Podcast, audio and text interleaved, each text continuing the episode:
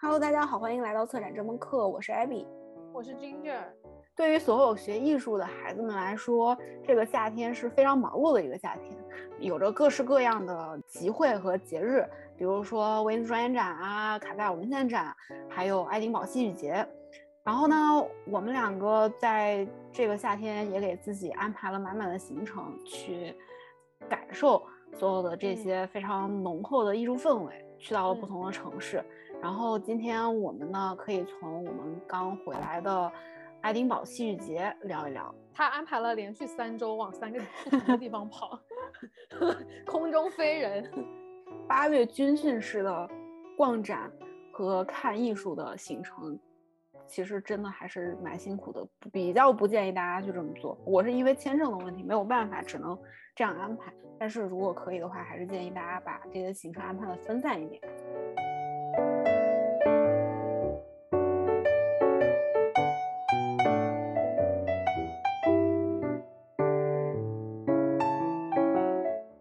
嗯，那我们聊回爱丁堡戏剧节，你当时去了几天？四天是吗？三天，我想住了两个晚上。我也是，我周五去的，然后周天回来的，一共看了八个戏吧。我好像是看了九个。为什么你会想去看啊？戏剧？哦，因为本身我们俩都对戏剧挺感兴趣的吧，对舞台这个事情都挺感兴趣的。呃，这个是其中一个点啊。然后还有就是我们因为最近在。想要去尝试的一种策展的实践方式，也跟戏剧的这种多重感官会有一些相关性。所以对于我来说，我觉得有一点像去调研吧。嗯嗯嗯，去看看现在当下这种舞台，我们想要去，我们想要去讨论的这种，比如说声音啊，或者是物理的这种感知，就是身体的这种感知，能怎么样去应用在我们自己的策展实践里？嗯，我一开始为什么对戏剧感哦，就是因为觉得它跟童话一样，它会结束的那种感觉，但是它是一个捏造的东西，然后我很喜欢那个氛围，戏剧的那个氛围。嗯，至于它跟策展的关系，我觉得都是在一个空间里面发生的嘛，就是有一帮人进去，无论是用身体做作品也好，还是他用实际的作品摆在那个空间也好。都改变了那个空间的性质，就是让那个空间在有演出的那一下活了起来，而且那个即即使没有没有呃作品在表演中，那个戏剧厅也是还就是会给人一种活的感觉。performer 啊，就是艺术家也好，或者是他们作品也好，都会对这一个空间本身的功能性进行改变。嗯嗯，就会改变它整个的功能性。你不管是它本身是一个，可能是一个教室啊，你几百年前是个教室，现在可能废弃掉了，然后你又可以变成一个剧场，或者是本身那个街头那一片地方，就它可能就本来就是一个给人过的一个地方嘛。但是当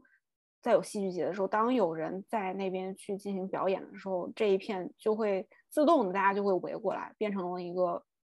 小剧场一样的一个形式。然后这次在爱丁堡戏剧节，哇，那个剧场真的是多到任何一个就是你能见到的任何一个 pub，每一个 club，每一个只要能办地方的，呃，没没能办戏剧的地方，他都全都给办起来了。不能办的也能也给你办上。对，在街上也给你办起来，就多到真的是，因为我从来没有去过戏剧节啊。你说国内也有啊，什么阿那亚，就之前我们不是还琢磨呢，然后还有什么乌镇啊，从来没去过，第一次去戏剧节，早就想去看了。对，因为像乌镇，我虽然我也没去过，但乌镇跟阿那亚那种是不是就是一天排下来十几个节目，然后大家就一窝蜂的去看，去看那么十几个节目。嗯，而且他们那个时间挺短的，就比如说一个星期还是对对。但是爱丁堡戏剧节不一样，你去到 那儿。同时间在演出的，就是你，我是用那个 French 的那个网站嘛，然后我每次我都会点开这这附近有什么正在表演，我一点开来都有好几页，我天呐，吓死了，对，真的太多了，真的恐怖。哎，去之前还听了一个播客，是我们最近认识的一个艺术家朋友，他的博客叫做小明拆台。他们几个呢是几个做戏剧的朋友一起，然后听了他们对于爱丁堡 Fringe 的讨论，然后更加坚定了我不管怎么样一定要去看一下的这个对决心。嗯，感觉跟就是氛围很不一样。对，还是挺值得体验一下的。体验这个词，我觉得用的非常好。就是这次去看，我其实也是开盲盒，也没有，就除了你推荐的那几个，有就有两个吧，是因为它名字我就很喜欢，所以我就想去。那两个是我提前就订好了票，就是一定要去看的。但其他都是随便开盲盒的。我就觉得有挺多戏剧都是比较注重除了视觉之外的其他感感知的体验，就是它是一个全身心的体验，它不仅仅是。看戏剧，它是一个体验戏剧的过程。像我们做展览，不是也是吗？就是除了这些视觉性的艺术，嗯，有声音艺术啊，或者是 performance 啊，或者是其他的这些体验，味道啊，嗯，身体上的这种感知，就都会被应用进来。不剧透真的是很难讲哎，我就想举例，你知道吗？这会就很想举例。我们那我们就说坐轮椅的那个那个剧吧，嗯。还挺神奇的。你当时跟我说，因为艾比先去的，你当时跟我说，哇，那个那个剧他妈要坐轮椅，眼睛要蒙上，手要绑起来。我觉得那我得去，那就是为我搞的。对，知道这个剧是因为我去的当天看的第一场戏是这个比利时剧团的，他们好像是同一个剧团，我不知道是不是同一个，但是因为你去看他们那个剧情简介的底下，他可能会有一些评论。就这俩是穿插着的，就是都有，所以我是通过另外一个剧，然后知道了这个剧，嗯，找到了他们，然后那在这个体验里面就会有，因为把你的眼睛蒙上了之后，你的听觉啊，然后嗅觉啊，然后知觉啊，这种触觉这种感知都会变得挺敏锐的。其实，而且最让我感动的地方就是，嗯，演出这个表演者他们自己大部分人都是。残疾人，嗯，然后其实我们去感受这个戏的形式，就是坐在轮椅上，然后剥去了你手部活动的那个能力，又又剥去了你的视觉，其实跟个残疾人没什么区别。个人对依赖去感知这个世界的方式剥夺了之后，你还能怎么样去感知这个世界？你还能通过什么形式去感知这个世界？就给人一种意识吧，就反正我是感受到这种意识了，我是意识到了。好像我的我的眼睛长在了我身体的每一个地方，就我的味觉都能感受到它那个形状，然后好神奇！以后我吃饭都不看电视了，我就觉得我感受米粒的形状，我以后吃饭都再也不要看电视了。就是剥去了我视觉之后，我跟物体，还有跟我当下所在的那个地方，还有身边的人都更亲近了，就是更亲密了，就像那个。呃，跟我对话的那个姐们儿，在我旁边跟我讲话，问我问题，我真的会很真诚，然后发自内心的告诉他我的答案。而他最后问了我一个问题，就是说你觉得这个对话很私密吗？我说对，很私密，而且我很相信你。我就是觉得这种有一种，可能是不是不是就是网友的那种感觉，就是你看不到对方，嗯，没有视觉这一层。所以你跟对方的距离会更近一点，就会莫名其妙的相信他，也可能是我再也不会见到他。嗯，我觉得是这样。大家一定要去体验一下，我的天哪！就是你被捆起来，然后你好像就握着他的心脏一样，嗯，就是那种感觉，你感觉握着地球的心脏一样，你知道吗？就很神奇，真的就是，我感觉那一刻我就被抛到了。太空里去看这个地球，那种那种震惊的感觉，那种生命就在我手里的那种感觉，真的是把我，我都不知道该用什么词形容，也不是也不是对生命的感动，也不是什么生离死别，也不是生老病死，反正就是那种，就是一个生命的那种体验，是身身身体上的体验，而不是看到生命这两个字，或者看到。神奇的大自然，这种这种纪录片的感觉。因为我们在这去这个戏剧节之前就有想要讨论，并且有在做有关除了视觉以外的其他知觉上面的一些调研，但这次去真实的自己体验了一下，我觉得还是跟很不一样的，就是这个东西，就是触觉上的这个东西，直接就直击我的内心。哎，我反正当时受到了极大的震撼，就我觉得是感受到了生命的脆弱以及震撼吧，就是。但是你最大的还是视觉的盛宴，三观跟着五官走了。我另外一个去看的戏是，也是这种沉浸式的体验，就戴着个耳机，然后只有听觉，就靠你的听觉，还还有你听到的声音，哦，给你引起的联想还有想象。我就在那坐了三十分钟，然后感觉像看了一场电影。就无论是启动你身体上的任何一个感知能力，你的脑子里面都会对你感受到的那个信息进行一个想象，而这个想象跟你真实的看到其实是特别不一样。第一个，我们刚才说的坐轮椅的那个，他其实除了跟你聊天的那一趴，其他都没有怎么讲话，但是也是一种信息的传达。所以，其实信息的传达并不一定一定要通过文字和视觉的形式。去做对，也不有也不一定要通过语言，就是你刚刚不是说你你你看了一个中途有讲波兰语的那个戏吗？对我这次感觉是，其实语言在这个戏剧，如果是去感受这个东西的话，没有那么重要，因为在看之前，就可能这边戏剧大多都是语言类的，可能还会有一点点。害怕就是说他们会不会就是语速过快，或者是有一些非常就听不懂，就比如说我们这这种英语作为第二语言的听不懂的一些梗或者什么之类。但是实际再去看到的时候，发现你都不用说英语不英语了，他说的有一半语言他妈的波兰语，我一个字儿都听不懂，但是我依然能感受到他情绪的表达，就是通过声音也好，或者是他的面部的表情，他的肢体动作。然后在那个空间里面和道具的一些互动，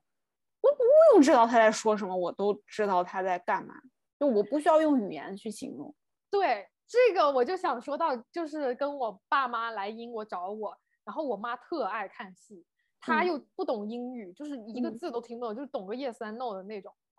她在那看那个塞班小姐，哭的稀里哗啦，但是他看的那个。歌剧魅影睡着了还打呼，你知道吗？就离谱。他能够在他看不懂的这个戏里有自己的喜好，就是无聊的戏他会睡觉，嗯，然后有有趣的戏就跟看默剧一样，就其实语言好像就没有那么重要了。在如果你要这个，我觉得分吧，就是如果你看脱口秀，那你肯定得知道他在说啥。但是就是我觉得，就作为这种有表演性质的 performance。我觉得语言并不是特别重要的，它它它重要，但也还好。然后这次我看了另外另外一个 solo，因为那个女孩子她是一个泰国裔的，那现在在纽约的一个小姑娘。然后她的这个戏里面也有一部分是旁白，旁白的那个内容呢是她妈妈的话，讲的是泰语，我也听不懂。嗯。然后他那个字幕打在前面那个屏幕上面，因为那个场地实在太小了，他看不见。我前面坐两排人。就就我也能感受得到他要表达的内容，一一边是猜吧，就是听他怎么回复；另外一边就是语音和语调、语气。而且这这次那个戏剧节很多，应该哎，你可以接着讲那个波兰的那个戏的场地，因因为整个城市所有的地方都是剧场，所以就并不是说我们本身想象的一个剧场是剧场，它可能像 Ginger 刚才提到一个 pub 可能是一个剧场。然后一个之前那个展览馆可能是一个剧场，然后一个学校里面的教室可能是一个剧场。然后我刚才提到那个看语言的，就波兰语的那个那个场地，因为 那个就是一个破旧破败、非常已经很感觉已经很多年年久失修的一个教室，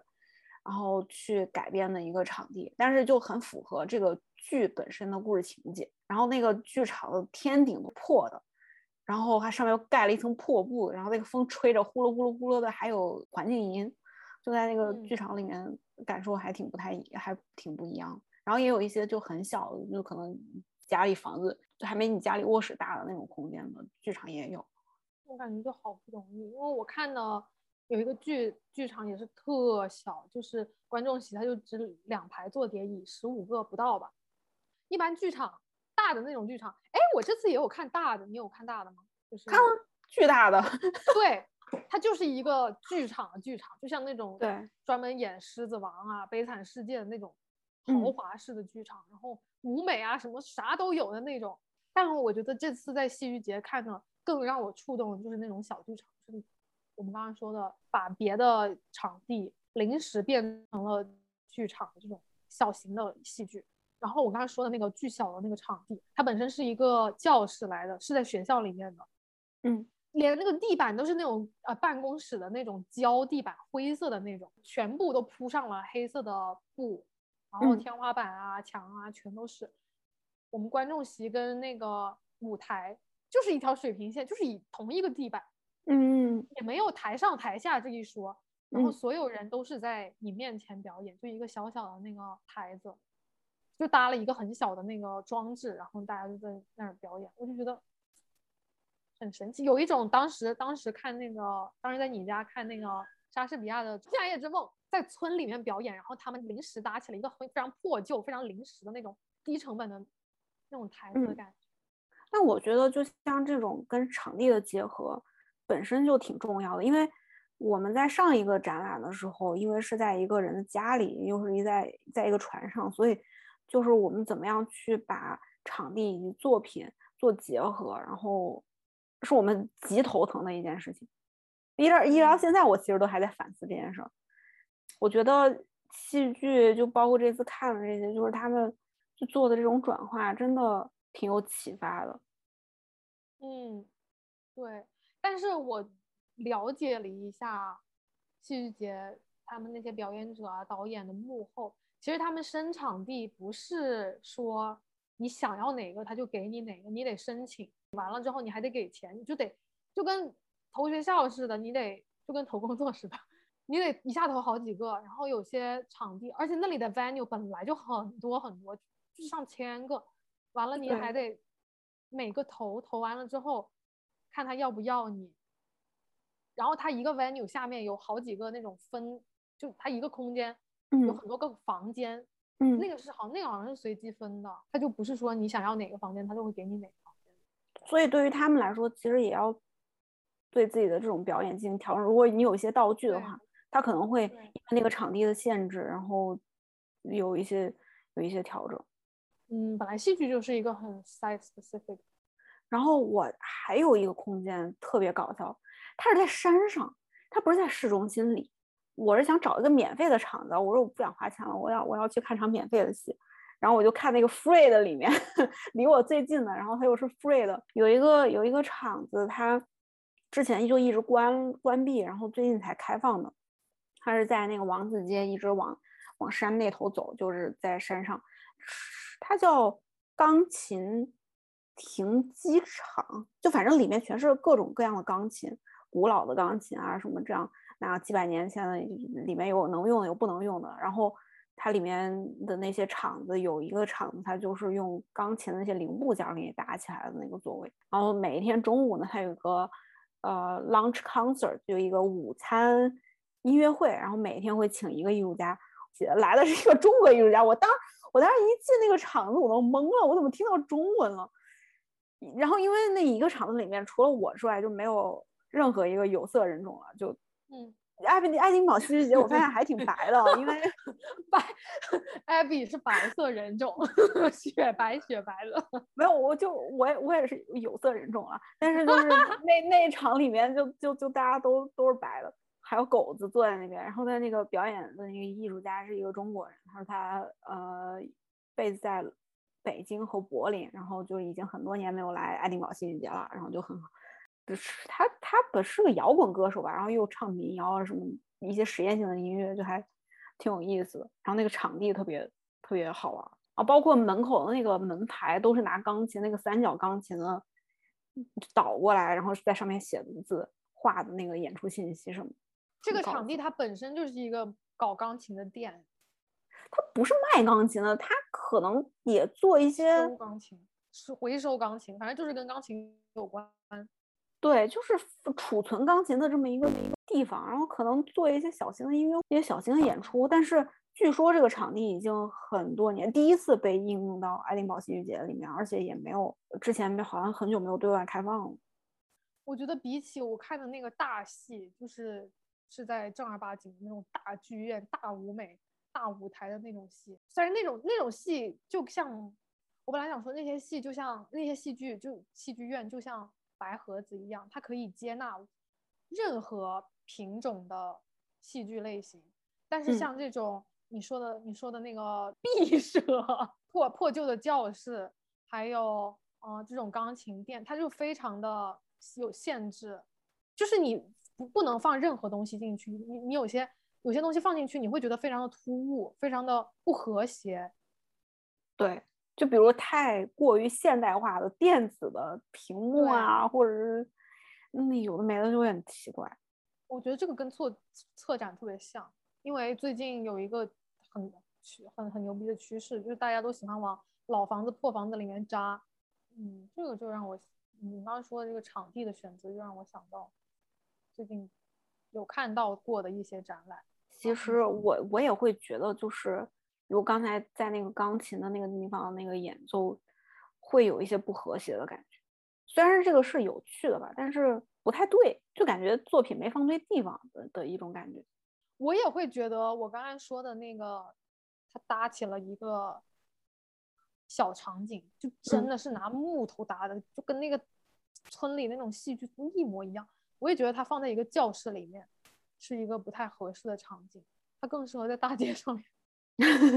在大街上就要收钱啊，不能免费表演。大街上就没有办法收钱了，也可以打赏，但是真的很少。说到在大街上表演，在大街上特别多发传单的，还有街头杂技啊、杂耍呀。啊，脱口秀、唱歌、弹唱什么之类的，一堆，真的是跟我当时一到爱丁堡，然后一出那个地铁站，我就觉得天呐，这个城市疯了，对，是弥漫着那种过节的气氛。一开始我以为那些发传单的人都是大家雇过去的，就是戏剧团雇雇雇去做 part time，然后发传单而已的。直到我认真听了一个呃发传单的人说，他自己的表演就在今天晚上七点。然后我看了一下那个传单上，就是他自己啊，对对对，在发传单的那个人，我就觉得天呐，就是让我觉得很很心酸。然后我又去，就这次在爱丁去爱丁堡的路上有一个很神奇的经历，在火车上遇到了一个大妈，那个大妈穿的就很戏剧，然后头上戴了一个那个很大的一顶很浮夸的帽子，然后一上来。还没上车，他就开始叭叭叭叭，一直在那叨叨。他，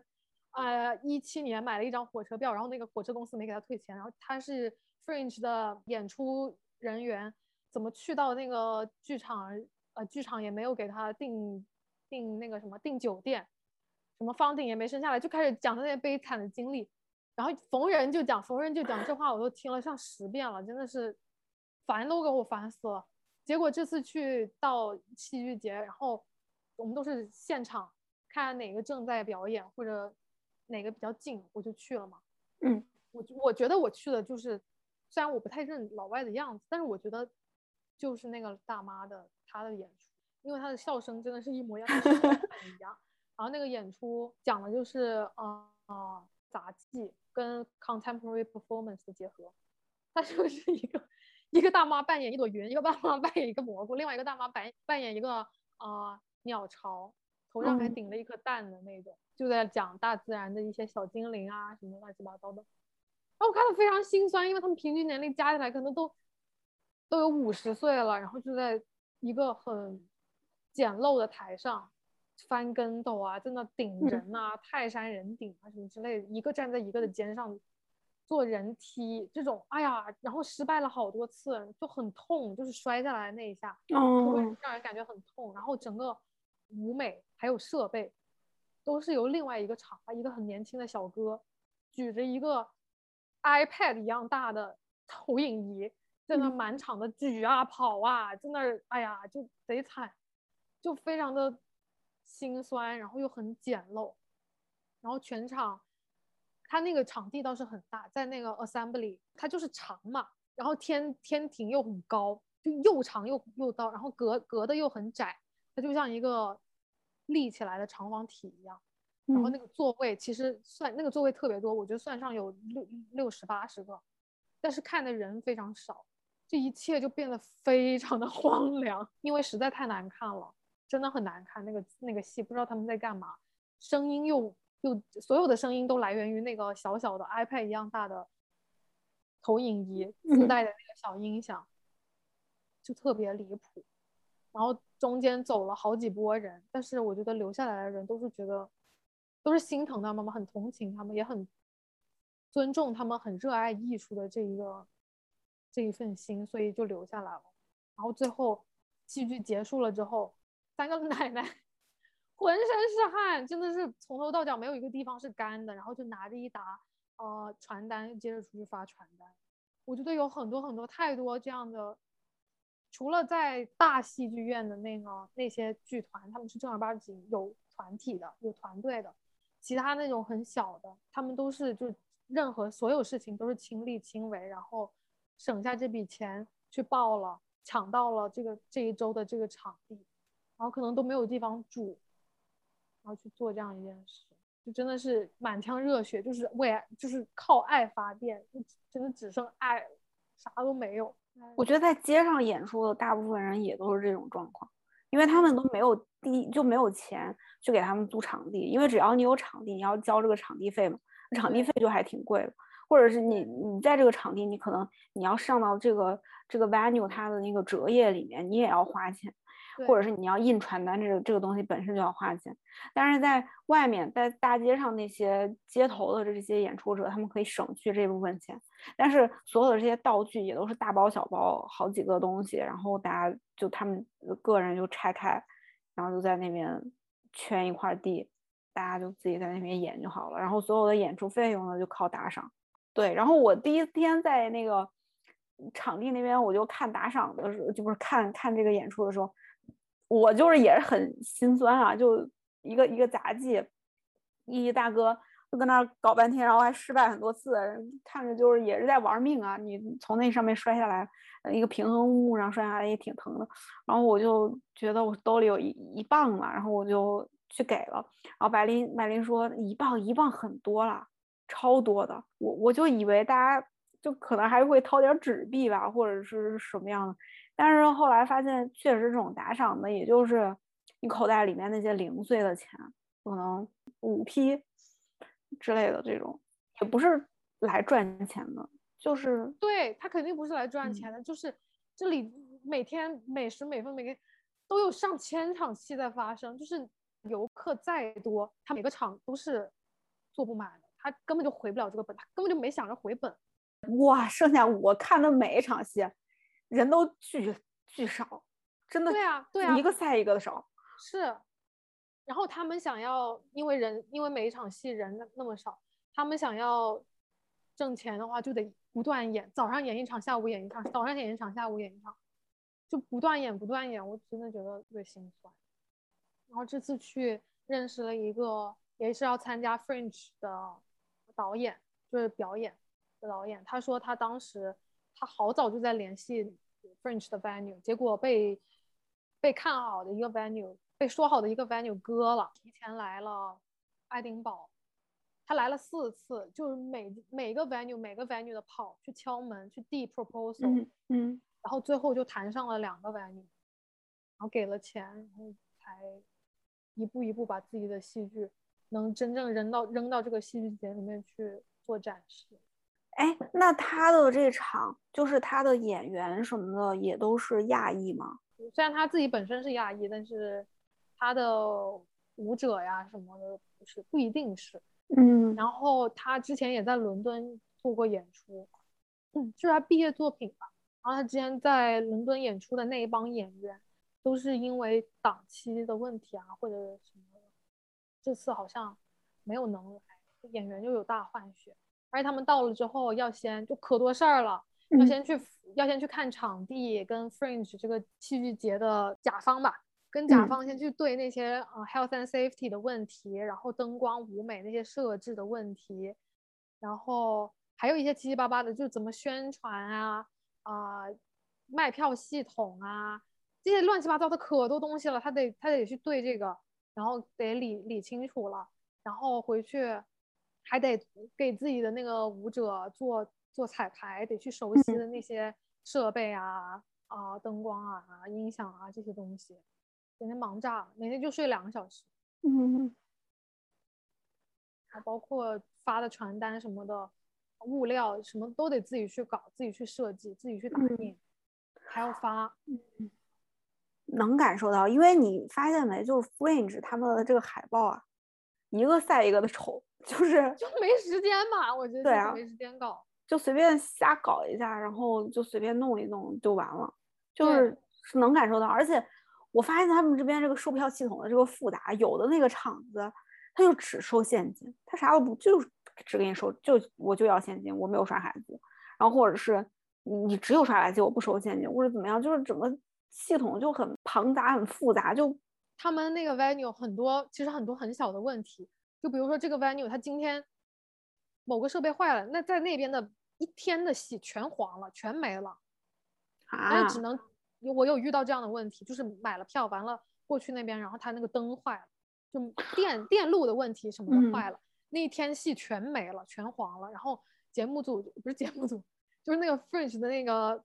导演组吧，他们就得另外找地方有没有空的场地去安排，就把这些戏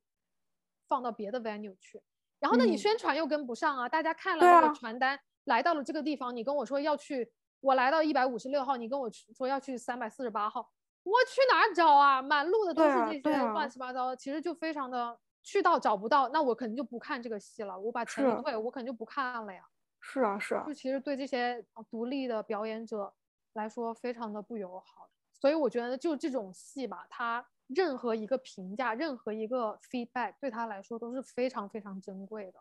我现在看，我当时看戏，我也是会看一下留言，看一下大家看过的观后感是什么样的，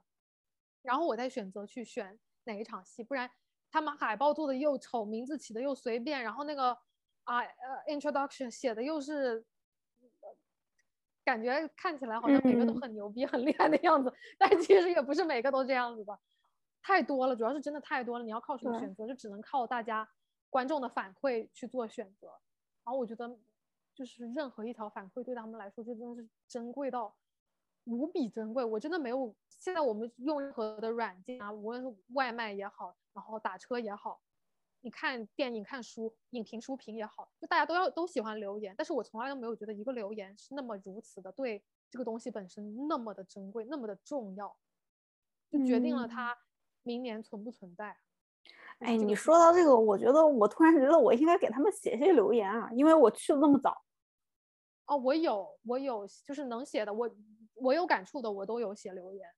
因为主要是我真的是我跟了那个导演他们一天嘛，就是那嗯个亚裔的那个姑娘，跟了他们行程。虽然我一边在看，因为他们驻扎在某一个地方，一直在办公，所以他们办公的时候我就去看戏，然后回来再找一下他们聊一下，然后等到下一场时下一场戏的时间到了，我又去看戏，然后又回来找嗯他们，顺便给他们带点吃的什么的，所以就大概是跟了他们的行程一整天。我就觉得嗯真的很难得，那就是很不是很难得，是很辛苦，真的很难。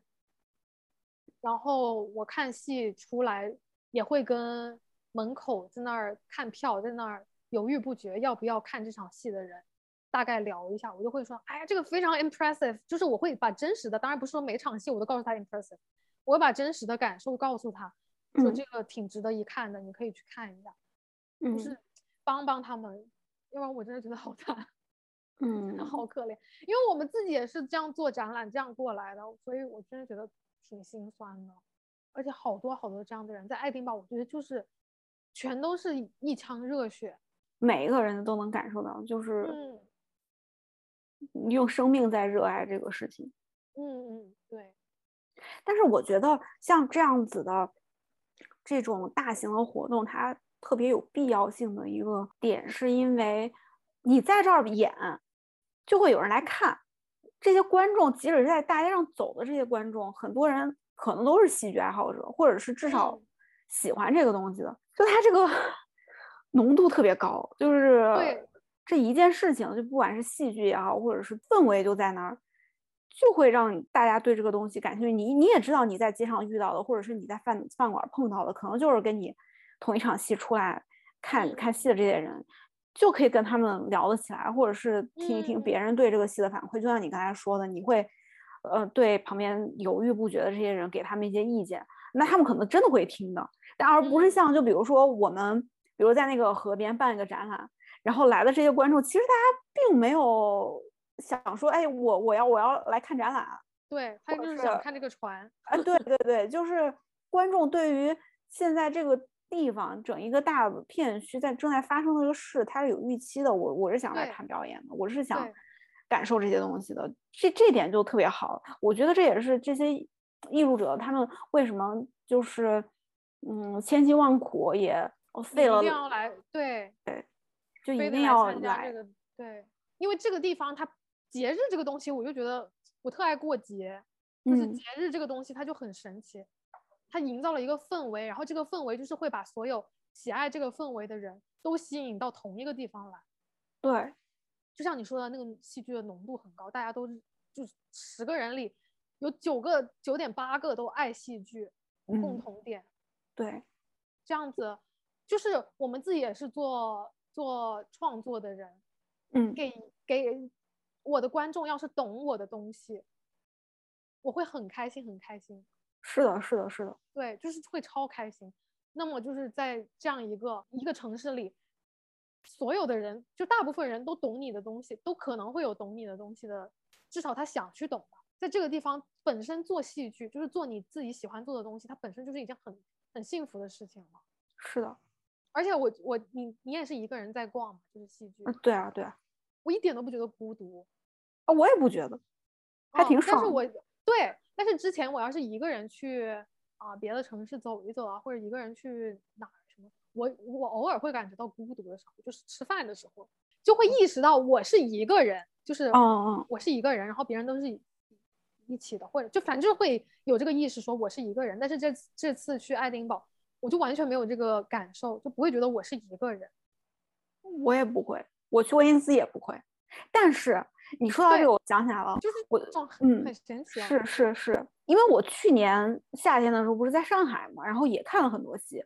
大部分时候也都是我自己一个人去看，嗯，但是那会儿我就有很明显的我自己一个人的感受，嗯嗯，因为你在城市里面嘛，然后你去到一个剧场，你自己进去，当然也有很多人是自己去看的了，但是那感觉不太一样。就是说，觉得哦，我是一个人，会有这种感觉。其实我之前还会有一些质疑，就比如说这种，嗯，双年展。当然现在也会质疑了，因为很多你像国内的一些各种城市，你说我这儿有个双年展，但是其实这个双年展你可能也就只是在这样的一个场地里面发生的一件事情。但是在我现在看来，不管是这种艺术节也好，或者是双年展也好，它本身起到一个作用是调动这个整个城市，就不只是你这一个地方正在发生这件事儿，而是这个城市它所有的配套的周周边的一圈儿，然后所有的这些东西都都在做这个事情，是城市的一个事情，所以你可以称之为这个城市的双年展。对你说到这个，就是有关双年展跟节日、音乐节啊、啊电影节啊这种节的这个这个事。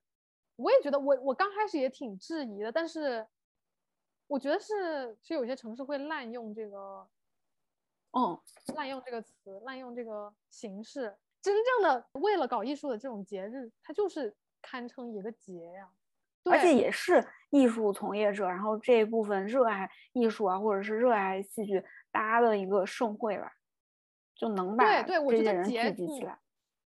对，我觉得节是一个，就节日的这个节，它是一个你过了这一次，你会期待下一次的东西，它不是一个可有可无的东西，它是到了那个时间点，到了那个月份，你就会想要，就像我会想吃月饼，嗯，就是你会想要做点什么去感受那个节日氛围，或者你还想去感受那个节日，然后但是有一些城市的双年展啊。雕塑双年展啊，这种第 一万件了，都让人记不得，你知道吗？我都不知道他是干嘛的，真是。这里就不指名道姓说谁了哈。他的那个节日跟这个城市一点关系都没有，自己乐自己的。然后冠名一个那么大的东西，双年展。对啊，就是跟这个城市没有关系啊，跟这个城市之间没有太大的关联。这件事情我觉得就就就不太行。那像威尼斯双年展，在这个城里面，每一个人，小到那些商户就开船或者怎么样，大家都非常有意识的知道，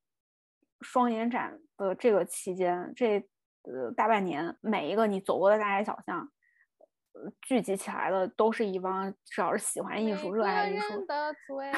里，前面第一句话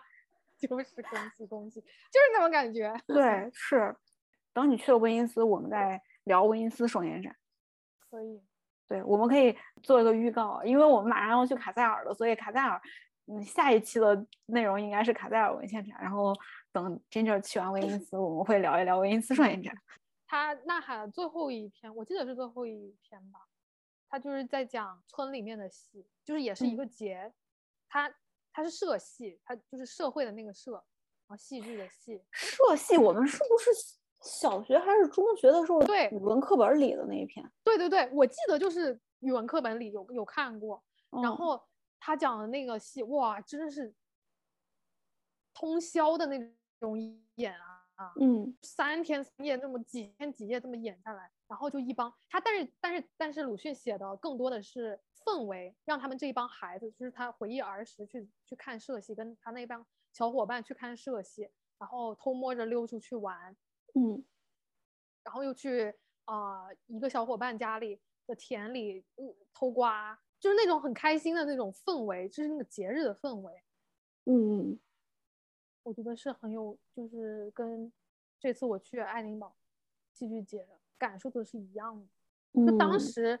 鲁迅描写的，鲁迅写这篇的那个年代，其实也是有这种村里面会有那种戏剧节。这个是一个城市或者是一个地区，它特别重要的一件事情，大家都期盼着这一件事情的发生。而且无论是因为这件事情发生要产生的新内容，就是新作品。新的戏也好，还是因为因为这件事情的发生，你可以跟好朋友又重新聚在一起，又偷摸着出去玩儿，这就是节日给人带来的那种，这就是很很愉悦、很开心，然后会让人产生对第二年的期待。而且这次戏爱丁堡戏剧节很大的、很很壮观、很雄伟的戏也有，你想看那种很小的民间的。村里的戏也有，你想想看，街头表演也有，就是啥都有，就非常推荐大家去逛一逛，是的，感受一下。我那天在街上听到有俩人说，不是看街头表演啊，嗯，几个中国人过来，然后就说，哎，你知道为什么现在国内没有这些街头表演了吗？另外一个说，因为有城管。谢谢你，